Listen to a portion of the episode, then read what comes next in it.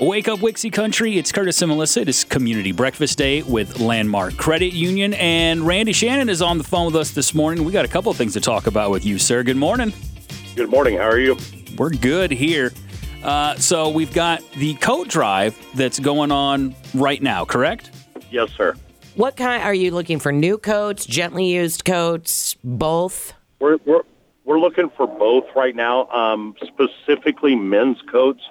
We've done this coat drive for the VA hospital in Danville for the last four years, and we've raised raised several women's and children's coats that they really haven't really used yet. Mm-hmm. So we're concentrating on on men's coat this winter to make sure make sure we keep our veterans warm. Hmm. Now, is there uh, uh, specific drop-off locations, or uh, how can uh, how can listeners donate their coats? There, there absolutely is. We have a drop-off location at Buford's in Sonoras, mm-hmm. Buford's Pub, and we also you could drop it off at any Starcrest Cleaners in Champaign, and just let them know that it's for Blue Crew Code Drive. Awesome, very good. And uh, the other upcoming event, uh, One Winter's Night. Now, that is not until February, correct? Yes, sir. Um, on February 7th, we will be sleeping outside in a cardboard box in downtown Champaign to raise money and awareness for our friends without an address in the Champaign County area. This is something you guys have done I pretty much every year, Randy, right? Yes, ma'am. We have been the number one contributor for box dwellers for the last three to four years in a row. We are having a bowling event before then on January 17th, starting at 1 p.m. in the afternoon. It's teams of five.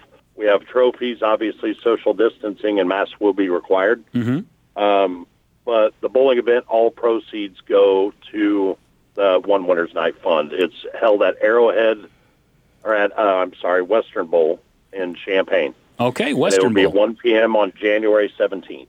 Now, Randy, if people want to uh, donate to the Blue Crew to help you guys be what the fifth year running the the biggest earners, is that what you guys are shooting for? Yes, ma'am.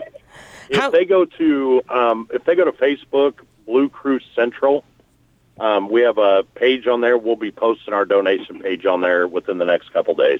Wonderful. And is that where they can also get information about the coat drive? Absolutely, yes, ma'am. We have flyers going around everywhere there, and I can actually email you a, a copy of that also. Uh, and all the uh, all the information as well is going to be on our website at wixy.com slash community breakfast. So we'll get uh, the links up there for the coat drive and uh, One Winter's Night and uh, the bowling event. Again, that's in January, One Winter's Night in February, and the coat drive going on right now. Randy, we really appreciate your time.